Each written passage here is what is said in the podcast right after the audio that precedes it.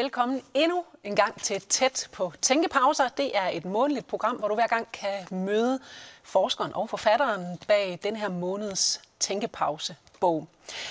Og øh, du har altså mulighed for at stille spørgsmål til forfatteren. Det gør du ved at skrive i det feed, du ser programmet i her. Det er altså sådan, at øh, Danmark snart sagt over det hele er lukket ned af det her corona, men øh, vi har fået lov til at være her i det kongelige bibliotek i Bibliotekshaven her i øh, Aarhus, og det er vi meget glade for. Lige om lidt, så tager jeg en snak med forfatteren bag bogen, men øh, skulle det være første gang, at du er logget på her og skal til at se det her tæt på tænkepauser, så synes jeg lige, vi skal tage et kig på, hvad hele konceptet bag tænkepausebøgerne egentlig er. Tilbagemeldingerne var, at vi kunne sælge måske 300-400 eksemplarer af hver bog, og nu har vi så trykt 1,6 millioner. En tænkepause er en lille bog på 60 små bogsider. Og det er rigtig vigtigt for os, at man kan mærke forskernes store engagement i sit emne, når man læser bogen. Og øh, der skal være masser af konkrete eksempler, der gør, at den her forskning bliver nærværende for øh, dig og mig, for helt almindelige mennesker, som ikke ved noget særligt om det her. Alle forfatterne til Tænkepauser kommer fra Aarhus Universitet, og øh, efter vores opfattelse, så har langt de fleste forskere en tænkepause inde i maven. Det betyder, at øh, bare med de forskere, der er på Aarhus Universitet lige nu, så er der øh, tænkepauser til 700-800 år. Ja, og sidste nye skud på øh, Tænkepause stammen, det er altså den her lille bog om emojis, og øh, forfatteren øh, skal jo altså tale med lige om et øjeblik. Det er Tina Tode Hågaard, og lad os lige øh, se en lille smule mere om, hvem hun er. Månedens forfatter er Tina Tode Hovgaard, som har skrevet en tænkepause om de cirka 3.000 små symboler, som alle efterhånden kender så godt, nemlig emojis. Tina er sprogforsker på Aarhus Universitet og har forsket i sprog og retorik på de sociale medier. Hun kom til Aarhus Universitet i 2011. Hun interesserer sig for de felter, der ligger i periferien af vores sprog, og som rokker ved vores forståelse af, hvad sprog er. Hun har således skrevet om hashtags og memes, og hvordan man kommunikerer på de sociale medier. Og så har hun også skrevet om bryllupstaler. Når der ikke forskes i sprog, bruger hun sine evner inden for kommunikation på en anden måde, nemlig som korleder for et kvindekor i Væng. Velkommen til dig, Tina. Tak for det. Det var altså en lille øh, kort præsentation af dig. Men øh, vi kommer til at lære dig meget bedre at kende den, øh, de næste tre kvarter, måske lidt mere. Øhm, du har altså skrevet den her lille bog om emojis, og øh, du har bedt om at få lov til at starte programmet i dag med en lille quiz, som vi har forberedt ja. til dig. Øhm, hvad er det, den går ud på? Jamen, den går ud på, at emojis nogle gange bliver brugt, måske ikke så meget mere som for et par år siden, men øh, som selskabsleg, hvor man ved hjælp af billeder laver en lille ordgåde, som man kan se her. Og, øh, og, og den her, den kan både være en gåde for en film og for en, øh, en historie eller en tekst, og, og nu kan dem, der sidder med derude, så prøve at gætte på, hvad det her det skal symbolisere. Ja, så kan vi lige afsløre lidt senere, øh, ja. hvad det er, der er tænkt her. Yes. Altså, jeg kunne godt gætte den, så. Ja. Ja. Det er en, den er i den okay nemme kategori. Jo, det er den. Ja. Man burde godt kunne være med der. Men øh, lad os så lige øh, tale en lille smule mere om, øh, om bogen og dit forskningsområde. Øh, det er et stort emne, det her med emojis. Det fandt jeg ud af, da jeg læste bogen. Jeg tænkte, hvordan kan man egentlig skrive så meget om så lidt, men det er altså et stort område. Hvad er det, som emojis kan sådan i vores øh, kommunikation og interaktion med andre? Jamen altså, hvis vi sådan skal skære det helt ind til benet, så vil jeg sige, at så, så drejer det sig om to funktioner. Og det ene, det er øh, den æstetisk visuelle funktion, som handler om, at vi godt kan lide, at, der bliver, at, der, at det ser pænt ud, og at øh, det er sådan lidt øh, hyggeligt og rart og stemningsfuldt. Og, og jeg tænker, når man førhen sad og skrev breve, så brugte man også noget pænt brevpapir, eller sad og tegnede nogle pæne ting rundt i kanten og sådan noget. Det, det virker lidt mere appellerende og, og, og skaber den her øh, gode stemning. Så der er altså noget æstetisk, visuelt over det. Og vores øje bliver også fanget af det. Så fordi der er jo farver og former, det fanger vores øje. Det er den ene del af det.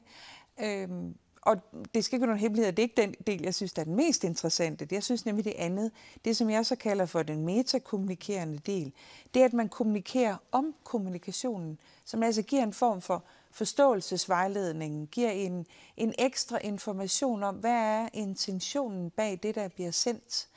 Øh, man kunne også kalde det for kropstegn, fordi at det er meget de der ansigter, og gestikker, og mimik, som bliver efterlignet i emojis, og på den måde fortæller noget om, hvordan skal du forstå det, jeg har skrevet.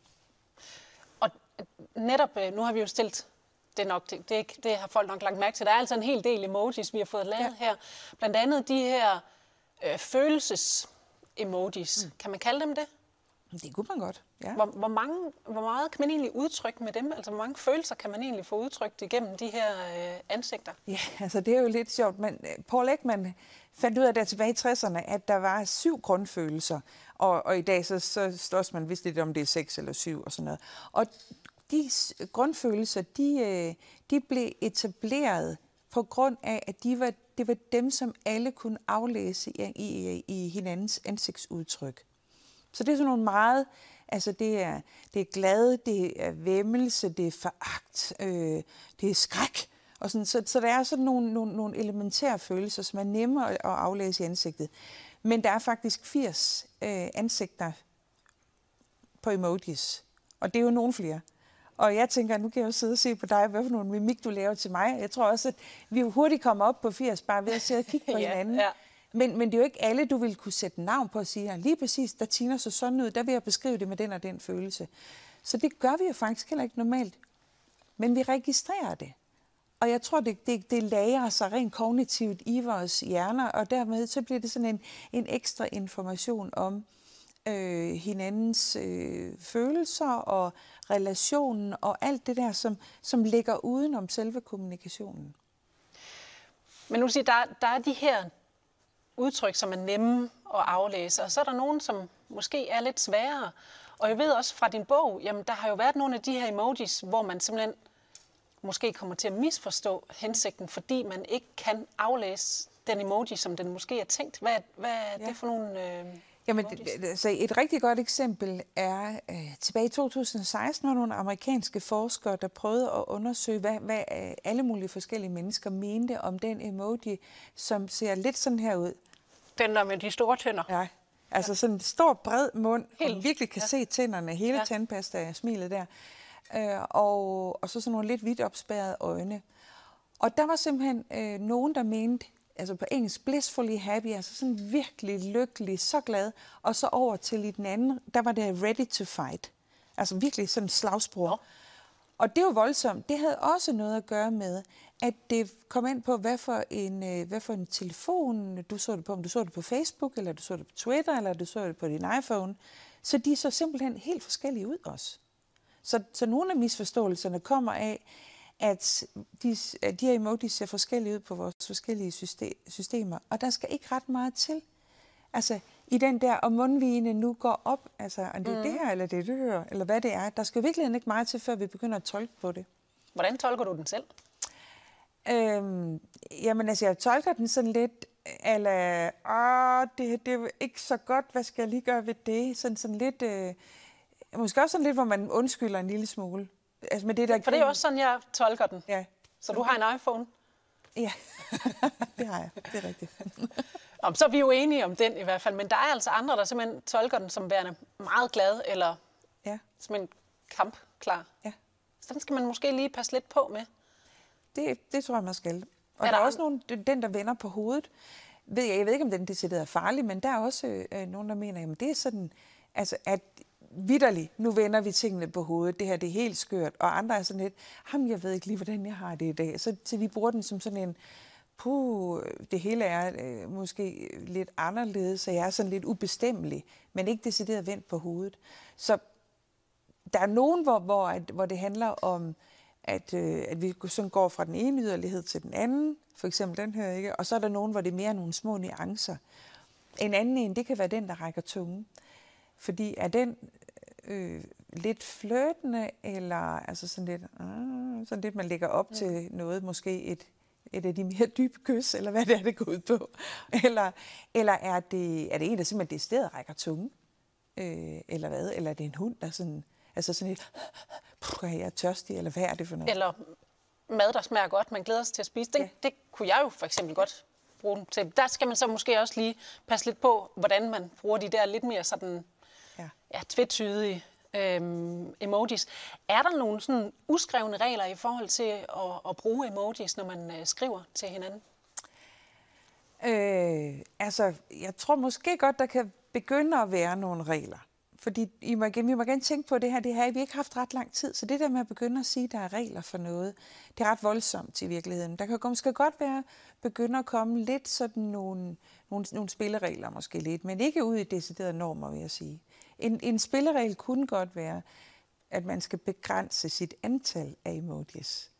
Øh, mest fordi, at hvis der kommer sådan en helt altså stribe af emojis, så tænker man lidt, hold op, hvad skal jeg forholde mig til alle dem der, hvad skal jeg overhovedet med dem, hænger de sammen, og hvordan hænger de sammen, og er der har rækkefølgen noget at sige og sådan noget.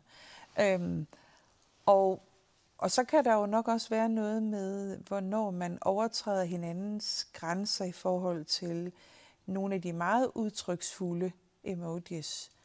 Øhm, det kunne være for eksempel, altså den, der kaster op, er, er meget voldsom at se på, faktisk. Altså, ja. Så, så hvad, hvad vil man lige med den? Øhm, og der er også nogen, der mener, at det kan være ret problematisk at bruge en emoji, der har en hudfarve, man ikke selv har. I den krænkelsesparate ja. verden? Ja, måske. Eller også bare, altså, at, at man kan sige, at det, altså, nu har vi fem hudfarver på de her emojis, og så er det måske lidt sådan underligt, hvis man vil øh, gøre sig selv sort i ansigtet, mm. og ligesom på at sige, ah, men jeg er en af jer, jeg er ligesom i andre, der også er mørke. Det bliver jeg også synes var lidt underligt. Ja. Altså, øh, når man nu kunne vælge en, der mindede ja. mere om sig selv. Ikke? Ja. I øvrigt, så kan man da også lige sidde Ja, der er nogle lidt mørke her omkring. Ja, ja, der er lidt blondine og lidt af hvert der rundt omkring. Øhm, kan man også sådan lige frem, nu siger du, at man kan, man kan tale om, at man kan bruge for mange emojis. Er der også øh, tidspunkter, hvor man øh, nærmest kan bruge for lidt, hvor det vil være passende, at man lige smider en emoji ind. Ja, og det er jo næsten endnu vildere. Altså igen, når man tænker på, da jeg begyndte at interessere mig for det her, sådan for alvor, altså alle emojisene, der, det var tilbage, det er ikke mere end 4-5 år siden, der var jeg sådan lidt, ah, hvad, hvad er det her for noget? Altså, hvor, hvor meget må det blive? Men det er faktisk blevet sådan nu, at man vil sige, at hvis at, øh, i, i de her interaktioner, hvor vi har på de sociale medier, altså hvor det går frem og tilbage, ligesom du og jeg, vi taler sammen nu, øhm, der vil der være mange, der vil synes, at hvis øh, der ikke er en emoji, så er den lige pludselig mærkbart fraværende.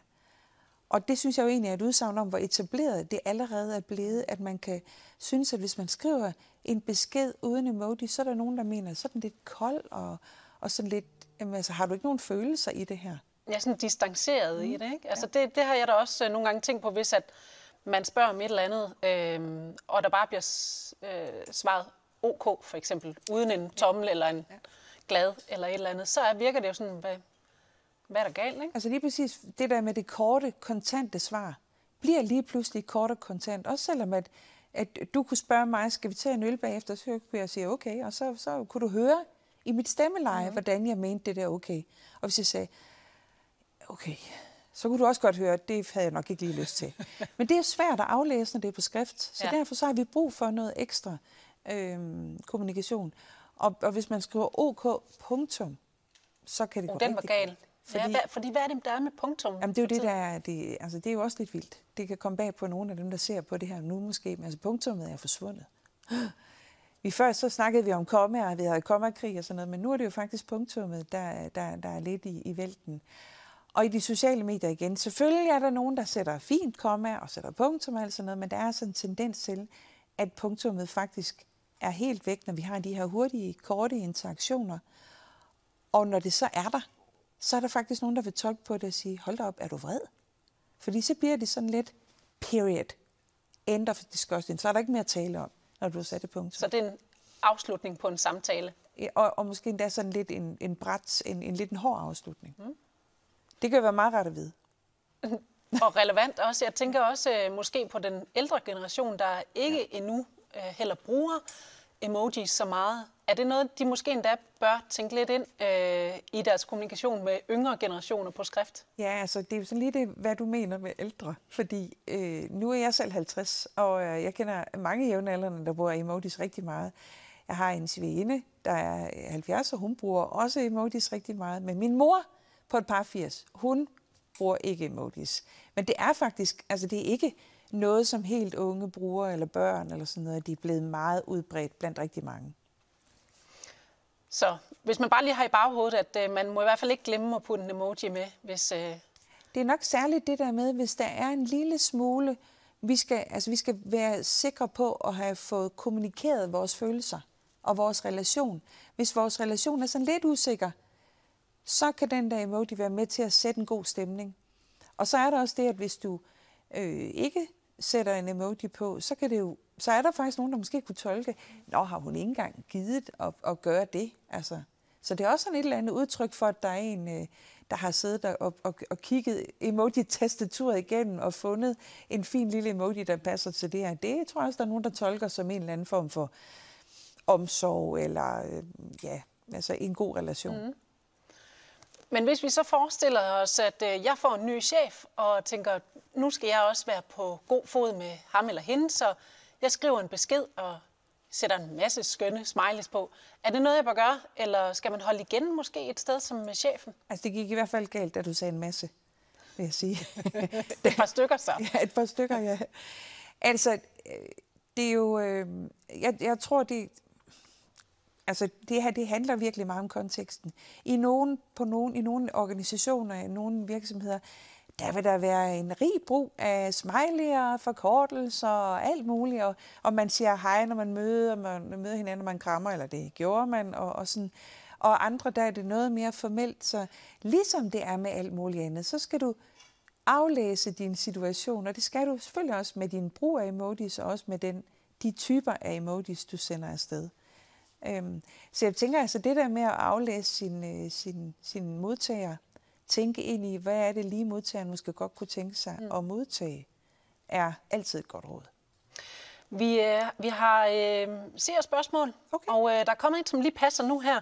Vi skal også lige have svaret på din quiz faktisk, før vi sådan virkelig tager fat på de her spørgsmål her. Men det er et øh, fra, fra Gitte, øh, og kort fortalt spørger hun, øh, om emojis kan erstatte eller kan fungere som punktum. Nu sagde den, punktum er der jo ikke ja. mere. Ja.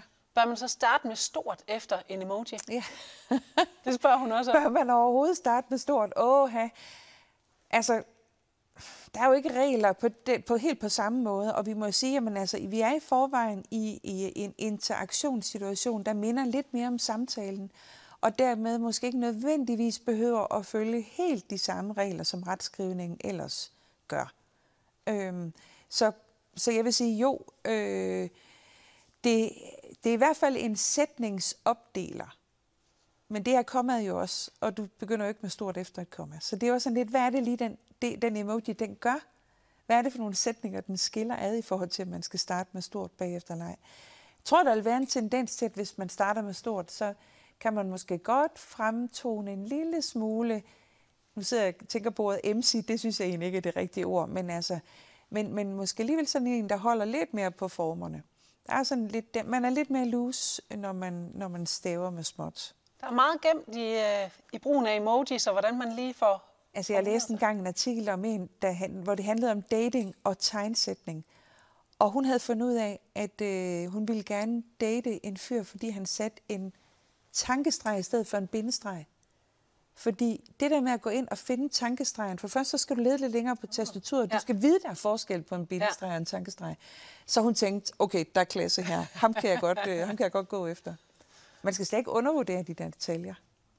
Skal vi øh, prøve at få svaret på din, øh, din quiz? Ja, den er jo, synes jeg selv, meget nem.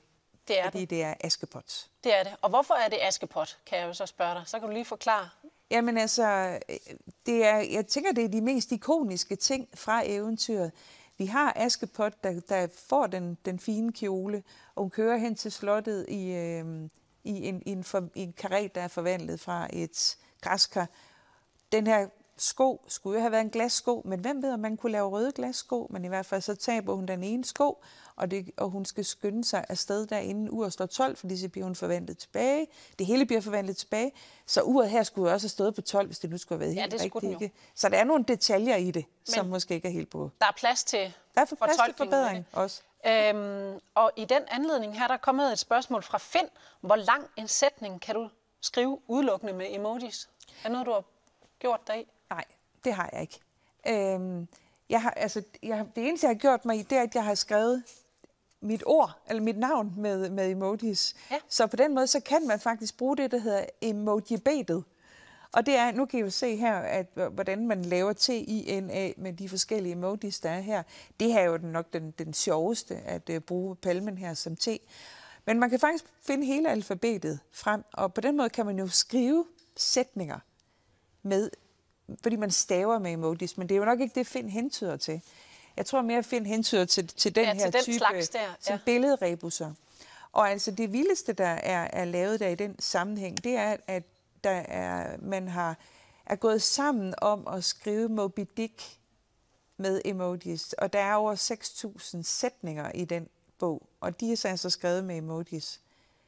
Og den hedder så ikke- Emoji Dick. Den hedder så Emoji Dick, men jeg tror ikke, at den er læsbar. Det er altså mere sådan et, et kunstnerisk øh, projekt, vil jeg sige. Lad os lige nappe et spørgsmål. Øhm, noget af det, der glemmer ved sit fravær, det er altså øh, øh, seksuelle emojis. Hvorfor er der ingen kønsorgan-emojis?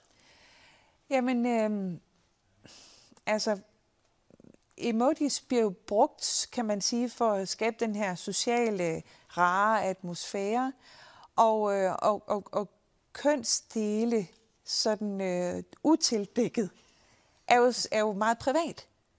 Og, og, og jeg tænker, det er de færreste, der sådan egentlig synes, at det er fint sådan at have ude i det åbne. Øhm, så, så, og jeg tror måske også for Unicode-konsortiet, øh, som jo er dem, der bestemmer, hvilke emojis vi kan bruge, har man muligvis også tænkt, at, det, at de kan blive misbrugt, at det kan blive for voldsomt, at det kan kunne træde over nogens grænser.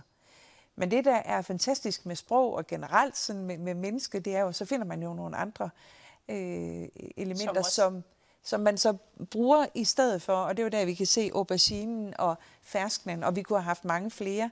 Øh, vi har, hvad hedder det, champagneflasken øh, er der, en majskolbe, bananen og så Bananen er der, ja. Og for, for kvindens øh, køn, der kan man bruge en østers eller en overskåret avocado, øh, en tacoskal, og, og, og der, der er mange i virkeligheden, der, der bliver brugt for at, øh, for at komme tæt på at beskrive noget omkring det seksuelle, men gøre det metaforisk. Så bliver det heller ikke helt så konfronterende. Og, og, og man har altid den der bagvej, man kan altid sige, det er jo bare en aubergine. Det var bare snakker en du om?" indkøbsliste, det her jo. Ja. Så du tror ikke på, at der nogensinde, altså nu er det jo også, alt er jo relativt, det, vi kan jo ikke sige nogensinde, der findes jo mange år endnu forhåbentlig, at øh, der aldrig kommer en, øh, en sådan decideret kønsorgan-emoji. Altså, det ved jeg ikke. Altså, man kan jo sige, der er jo, vi har jo, øh, der, der er jo meget fokus på, på, på særligt i de kvindelige, den kvindelige kønsdele. Øh, så det kan da godt være, at der er nogen, der kan komme så langt, men jeg tror jeg egentlig ikke, fordi altså det der med, at, der, at det vil krænke, tror jeg, nogens blufærdighed, hvis man kunne få tilsendt sådan en sådan lige op i, i ansigtet.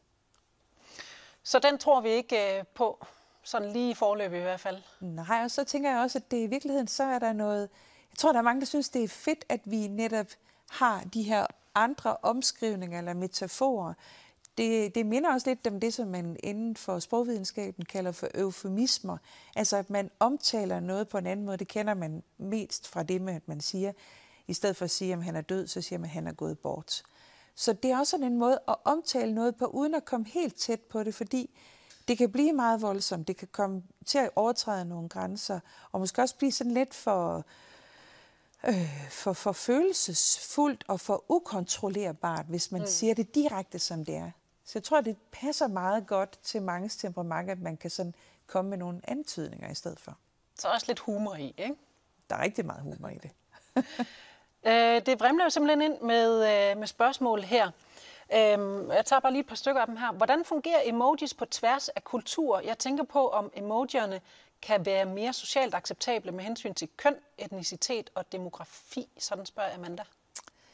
Altså, øh, jeg er ikke sikker på, at jeg helt forstår det sidste, men det første, der kan man sige, der er altså nogle ting, der bliver, der bliver forstået forskelligt. Jeg har lavet mig fortælle, at det her, som vi synes er et okay tegn, at det i nogle, sted, nogle lande øh, betyder røvhul. Det har jeg altså. hørt, man ikke skal gøre i Italien. Ja, og i Brasilien og, og et par steder andre også. Altså, så, så der er nogle af tegnene, som simpelthen betyder noget andet. Øh, den her skulle efter sigende også betyde noget andet, for det skulle være det samme som vores lange mand øh, i nogle kulturer. Så, så, så der er nogle, nogle, nogle udfordringer på tværs med nogle af håndtegnene. Øh, og der er givetvis også nogle ting, som jeg slet ikke har været opmærksom på endnu, men der er alligevel, altså man kan sige, i forhold til, hvilket sprog vi ellers har, så er det jo ret fantastisk, at det her faktisk kan forstås på tværs af kulturer. I hvert fald mange af dem. Mm. Omvendt kan man sige, at der er en del af, at, altså det er jo startet i Japan, det er jo en japansk øh, softwareingeniør, der har, øh, der har fundet på det, Kurita, øh, har fundet på de her emojis, og det gør, at der er så rigtig mange af dem, som er japanske. Og dermed for mig, som meget sådan kartoffeldansk, øh, øh, lidt svært at forstå. Øh, men de fungerer jo sikkert godt, både i Japan og generelt måske mere i, i Østen end i Vesten. Så der er helt sikkert også nogle forskelle. Og der er jo altså også, øh, nu ved jeg jo, hvilken, øh, hvilken emoji, der er din yndlingsemoji. Ja, den er og den kan deroppe ved siden af Den dig. kan vi jo præsentere der. Ja. ikke specielt dansk emoji, og der er faktisk mange, øh, nu har vi jo talt lidt om den på, øh, på produktionen her. Ja. Jeg har set den før, men der er faktisk mange, der slet ikke har lagt mærke til, at den findes.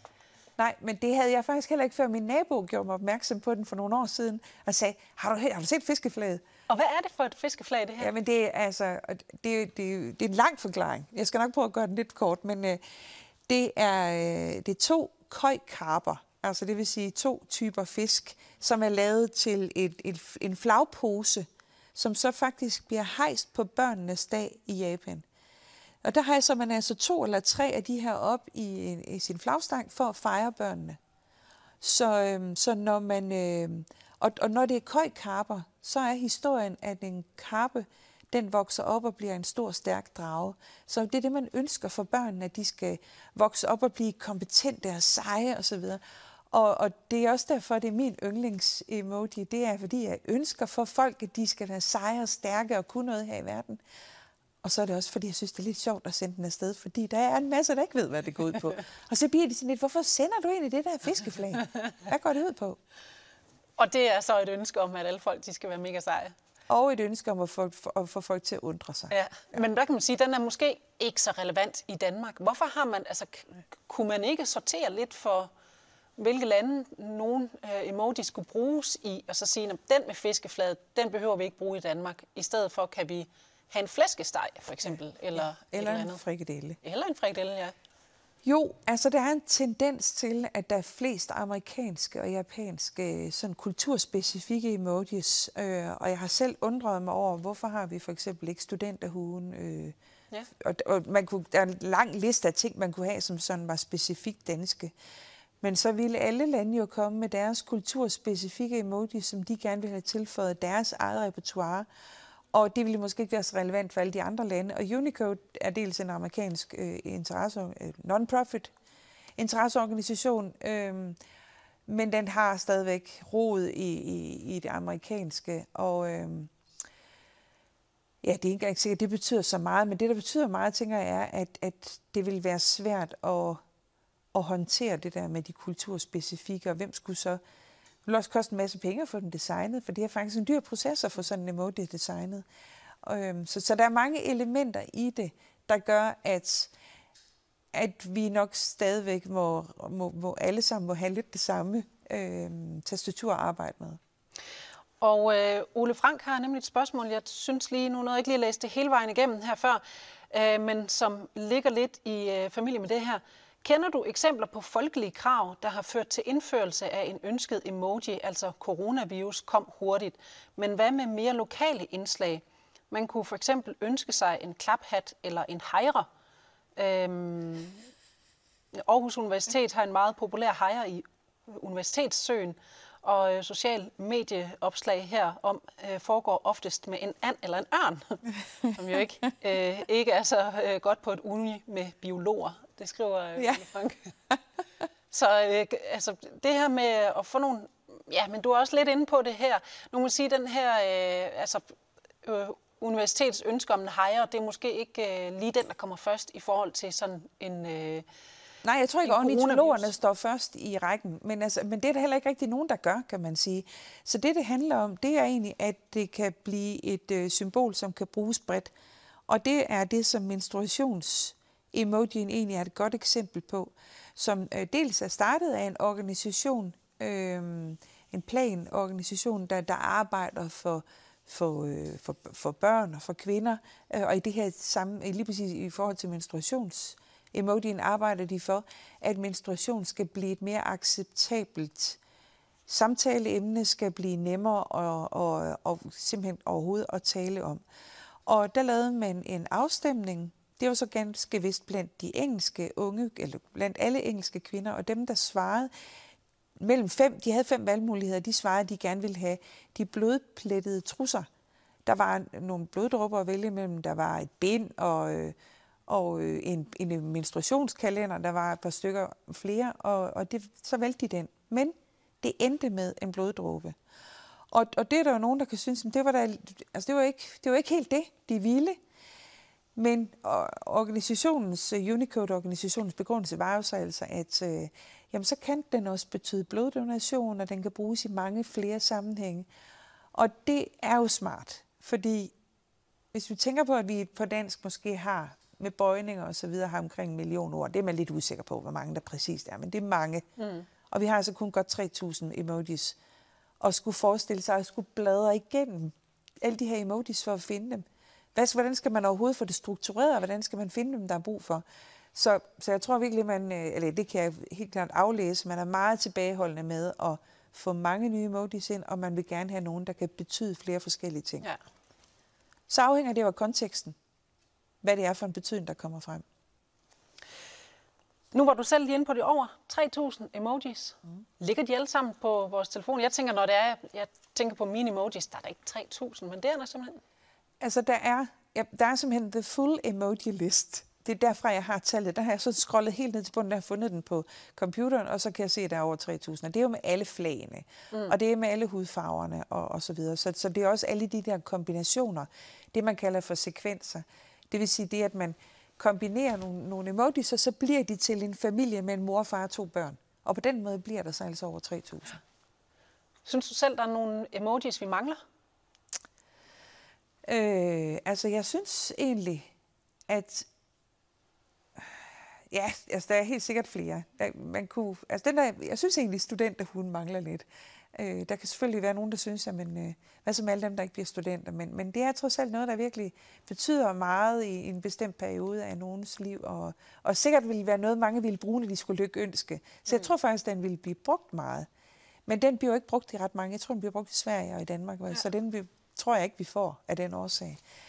Så kunne man måske snakke om, at... Øh, Ligesom man har øh, for eksempel de her barbier, der er meget tynde og sådan noget, og så har man faktisk fået nogle barbier nu, som er, som er lidt tykkere og dermed ser lidt mere almindelige ud. Så kunne man måske, der kunne være nogen, der tænkte, hvad med de der emojis? Er de ikke sådan nogle blege nogen? Øh, blege, små, tynde nogen? Altså hvad med os, der ser bare sådan helt almindelige ud?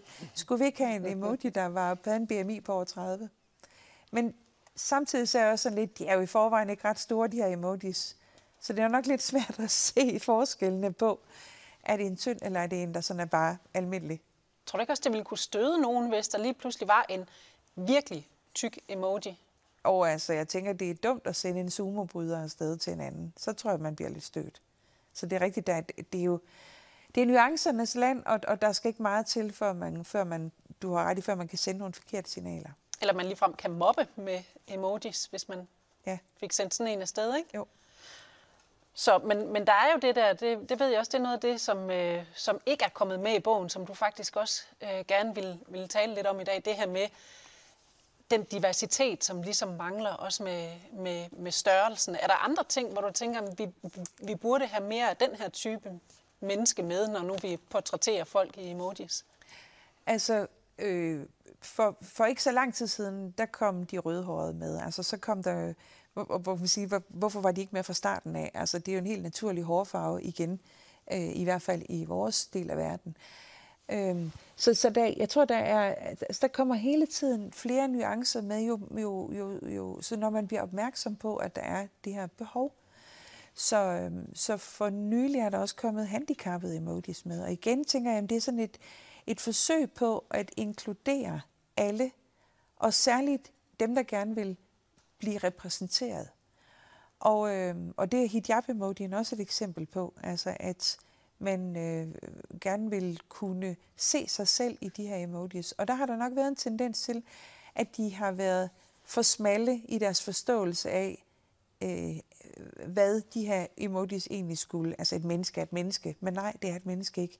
Altså jeg er jo vokset op med at, at, at sidde og male med hudfarvede tusser, indtil lige pludselig gik op for mig, hvad det var jeg, for et ord, jeg brugt.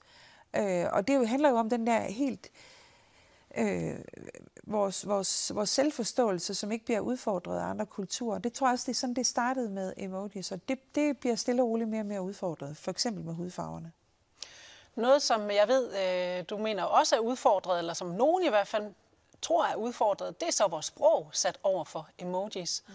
Øh, altså folk spørger dig, men presser emojis så vores sprog ud øh, og kommer og overtager, øh, så vi lige pludselig ikke rigtig bruger vores skrevne ord mere, men mere sender emojis til hinanden. Ja. Og, og det er der, hvor altså, jamen, jeg kan sådan set godt forstå bekymringen, og jeg får tit det spørgsmål. Altså, hvad, hvad ender det med? Og ender vi med at blive sådan nogen, der ikke kan sige noget, og, og slet ikke har et ordentligt vokabular, og ikke kan udtrykkes varieret og interessant, og, og bruge nogle af de gamle ord eller nye spændende ord osv. Altså, sproget er dynamisk. Og vi må, vi må håndtere og holde ud, at sproget hele tiden forandrer sig.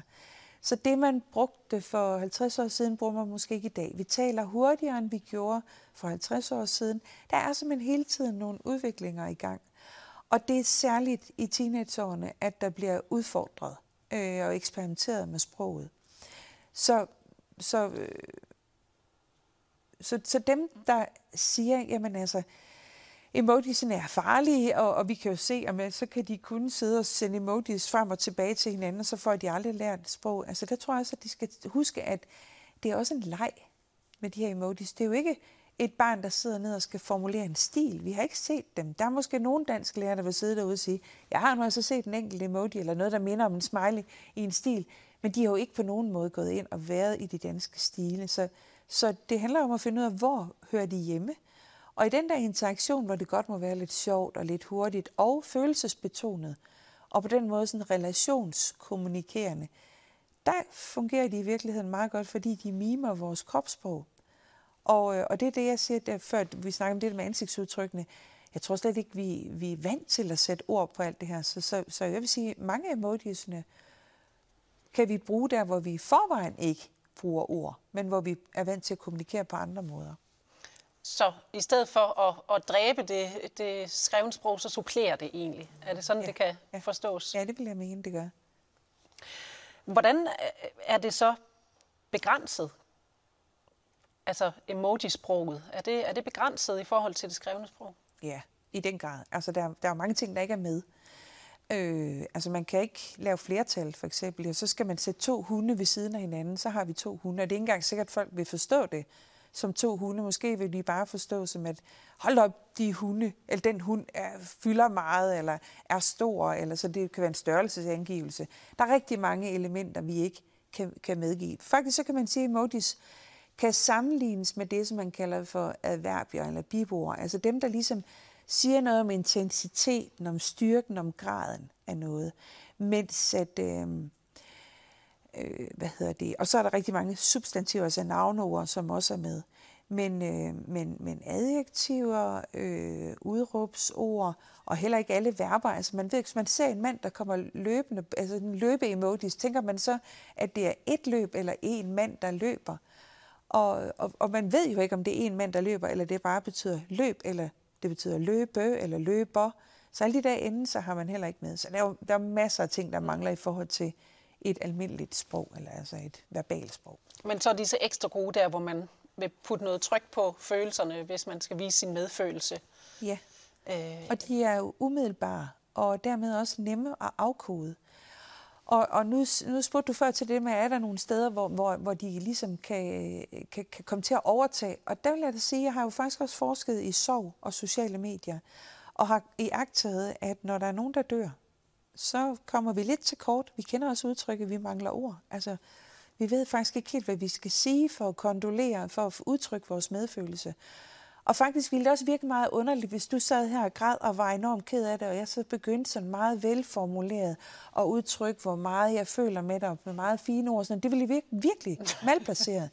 Det ville være meget bedre, hvis jeg gik om og krammede dig, og egentlig bare sagde, så, så, det skal nok gå. Og sådan nogle, nogle ting, som man, hvis man hørte det bagefter, ja. tænkte, det er det havde jo ikke noget indhold, det der. Nej, det var heller ikke det, det handlede om. Det handlede om at kommunikere relationer.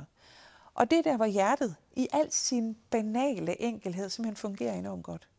Altså emoji-hjertet. Ja, emoji-hjertet ja. i en sorgfuld situation, fordi det, og, og flere til, men for eksempel emoji-hjertet, fordi det også udtrykker følelse eller medfølelse, altså udtrykker den her empati, og det gør det meget sådan umiddelbart. Og det er måske den der umiddelbarhed og nærværet, man har brug for i, i for eksempel den situation. Men det røde hjerte går ud fra. Man kan vel ikke smide et blåt eller et gult hjerte ind der? Øh, ja, det, jeg tror, jeg vil give dig ret i, at det røde hjerte er det bedste. Ja. Jeg har stadigvæk sådan lidt til gode helt at finde ud af alle de der farver på hjerterne. Andet end det bare farver? Jeg tror, der er nogen, der mener, at altså, det, mange af farverne bliver brugt, fordi de netop ikke vil skrive et rødt hjerte. Så altså kan sige en eller anden form for følelse, men ikke helt den der meget røde, fordi det måske betyder meget kærlighed. Øh, meget jeg elsker. Så, så en begrænsning, kan man ja. sige der på, ja. på, på kærligheden, men dog noget, noget kærligt. Ja, på en eller anden måde. og det ligger faktisk også lidt i, i, øh, i tråd med det, øh, eller den opfordring, kan man godt sige, som Torben kommer med her. Kan du ikke udgive en bog, der fortæller så omfattende som muligt, hvad de forskellige tegn betyder i de mest populære lande? Det er farligt at bruge noget forkert. Det lyder jo nærmest som om, at Torben er kommet galt afsted der. Øhm. Ja, det kunne vi godt tænke os. At Torben han skrev igen og kom med et eksempel på, hvordan han var kommet galt Ja, det kunne være. Men ja. øh, mangler vi simpelthen en, en ordbog? Øh, for det er lidt det, jeg, jeg, jeg hører øh, Torben øh, efterspørge her. Altså. I så fald, så skal den være online, fordi det forandrer sig altså hele tiden. Ligesom man har en, en, en urban dictionary, altså en, en urban eller sådan by dictionary, som, som findes øh, online, hvor du kan gå ind og slå alle mulige slangord op.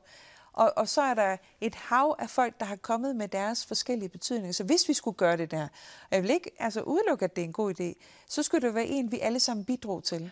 Og så kunne det godt være, at jeg godt ville sidde og være redaktør og luge de værste fra. Men altså, der er masser af små lokale betydningsnuancer, som, øh, som, som, som man kunne få med, hvis vi alle sammen ja. bidrog til den. Det er den ene del af det. Og den anden del af det, er så, at, at der kan altså være de her lokale betydninger. Og det er jo her, hvor, hvor, hvor den her lille lort måske kan komme ind i, i, i spillet. Fordi øh, den, den smilende hundelort, den, den undrede... Lige, hvis man ikke lige ved, hvad det er, så ja, kan jeg lige holde den op der. Den lille glade lort. Ja, det, den øh, undrede mig meget, da jeg så den første gang. Og, og derfor så spurgte vi ind til den i, øh, for nogle år siden, da vi lavede en, en nærmere undersøgelse af, hvad folk mener, at nogle forskellige udvalgte emojis betyder. Og der var en tendens til, at det var folk under 15, der brugte den, og de sagde, at det er enten det betyder sjov, eller, eller det er lidt flovt og lidt pinligt. Og så var der også nogen, der sagde, at det betyder bare lort. Altså. Alle, ej ikke alle, men rigtig mange over 15-20 års alderen, de bruger den stort set ikke. Og så er der alligevel en lille gruppe, som bruger den. Og jeg ved ikke, om du kan regne ud, hvad det er.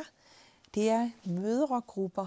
Ah, og det ja, er fordi, hvis man lige er på vej ud af døren, og så kender vi, nogle af os kender i hvert fald den der med, at så skider baby i blæen, og så når man ikke er kommet sted til tiden, og så sender man lige den der sms med en baby, og den der smilelort, fordi det er jo ikke forfærdeligt, det er jo bare sjovt, men nu ja. ved I, hvorfor jeg kommer ja. for sent. Anita, hun spørger faktisk til, øh, om det, som jeg også lige så har tænkt på. Findes der ikke allerede sådan en emoji-ordbog på nettet? Der findes noget, der hedder Emojipedia, og der, det er sådan engelsk, hvor, øh, hvor de dels sådan skriver, hvad er sådan den originale hvad, og tanke bag den her, og så skriver de også nogle af medbetydningerne med. Men det er stadigvæk, det er ikke en brugergenereret ordbog, så der vil være mange af de lokale betydninger, som de ikke får med. Jeg er ikke sikker på, at der under Østers står, at det kan være den kvindelige kønsdel, for eksempel. Men det kunne man jo så, det kunne man så. når du sidder der som redaktør ja, på det næste. Det, jeg har fået et nyt projekt, så, så kommer den med. Det jeg glæder mig til. øhm, kan emojis være politiske? Altså, det kan de jo forstå på den måde, at, øhm, at de kan udelukke nogen øh, fordi de ikke føler sig repræsenteret. Så på den måde kan der gå politik i at prøve at arbejde for at få nogle emojis, og der kan være politik i det der med, at man føler sig ekskluderet. Øh, så, på, så på den måde, så kan der jo godt være noget, et, et magtspil forbundet med det. Og så, altså det er jo det, hvad du mener med politik, men altså i hvert fald så kan man sige, for eksempel da Facebook øh, introducerede af de øh, nye reactions, altså de der reaktioner, vi fik ud over, synes godt om, ja der var der nogen, der mente, at det var sådan en... Øh, Facebook, der forsøgte på at lave sådan en feel-good-stemning, og der ikke rigtig var plads til, at man faktisk også kunne have nogle negative. Øh, for eksempel så findes den her jo ikke på Facebook. Nej, hvorfor gør den egentlig ikke det? Jamen, altså jeg tror, det er, du var inde på før noget med mobning og sådan noget, altså at det, Ja. ja. det, det, kan få, det kan få for mange uheldige konsekvenser, men på nogen findes det jo, det findes i Jodel, det findes på Reddit, at man kan vote down og så stemme noget ned, og på den måde sige, at det her det er ikke ret fedt, og på YouTube gør man det også. Så det findes, øh, men det har man så valgt på, på Facebook ikke at gøre. Jeg tror, det er, fordi man vil gerne prøve at have en god stemning. Og jeg ved ikke, om vi lige kan nå et enkelt lille spørgsmål mere i forhold til det her med øh, identitet, som øh, du også var inde på. Øh, for jeg ved, at du også øh, har overvejet, i hvor høj grad vi skal finde vores identitet i de her emojis her. Kan du ikke prøve at sige lidt om det? Altså, de tanker bag det? Altså, jo, men altså, jeg, man kan sige, det der overraskede mig lidt, det var nok, at, øh, at der faktisk var nogen, der lagde så stor vægt på, at de havde nogle emojis, som lignede dem selv øh, i kultur og så videre. Så, så man kan jo godt øh, overveje, øh, hvor, hvor meget vi skal lægge ned i en, i en enkelt emoji, og om, om vi faktisk skal gå, øh, om der er hvad hedder det, behov for, at vi går væk fra de sådan lidt mere generaliserede emojis, som vi har nu, og, øh, og går over mod det, som allerede er i gang med, at man kan lave sine personaliserede emojis, dem der hedder bitmojis, mm. eller, øh, eller avataren på Facebook. Og, og nogen synes faktisk, det er lidt uhyggeligt, at hvis de kommer til at ligne en alt for meget, og andre vil sikkert synes, at det her, det, nu begynder det at nærme den, jeg er. Øh, men altså, vi vil jo stadigvæk sige, at der er jo der er stadigvæk masser af nuancer, der ikke kommer med, trods alt. Men det kan jo være, at det øh, bliver udvikling, at de simpelthen kommer til at ligne os fuldstændig. Ja, altså der er jo faktisk nogen, der, der, der, hvor man kan animere dem sådan, så de Ja. også følger ens kropsbevægelser. Ja, det ved jeg. Jeg synes selv faktisk, det er sådan lidt underligt. Lidt uhyggeligt, men også lidt sjovt. Altså, men, men mest enten lidt sjovt eller lidt uhyggeligt. Øh, fordi man kan selvfølgelig sige, at, at det kan ende med at blive en maske, som man tager på, i stedet for at vise sit sande ansigt. Altså, så vil det måske være... Så kunne det godt være, at det fik nogle alvorligere konsekvenser. Mm. Men øh, det har jeg nu svært ved at forestille mig. Det vil tiden vise. Tusind Ja. tak, øh, Tina, fordi du ville øh, komme og tale med mig i dag om øh, din nye bog, som jo altså ser sådan her ud. Og tak til dig, der, øh, der kiggede med. Vi slutter programmet for i dag, men øh, hvis du har lyst til at øh, læse øh, mange flere guldkorn om emojis, og måske lige ønske sig den her julegave, det kan du godt nå endnu, eller til mandelgaven, så er det altså med at komme ned og få øh, købt den nu her. Den er ikke dyr, vil jeg sige. Den kan fås til omkring 50-60 kroner, hvis øh, jeg husker rigtigt. Og det var altså den øh, sidste tæt på tænkepause her i 2020. Vi er tilbage igen det nye år, det er i 2021, og øh, det er den 6. januar. Der får jeg besøg af Jørgen Borup, der har skrevet januars øh, tænkepause. Den handler om Buddha. Og jeg håber, du vil se med igen der. God aften og god jul, og på gensyn.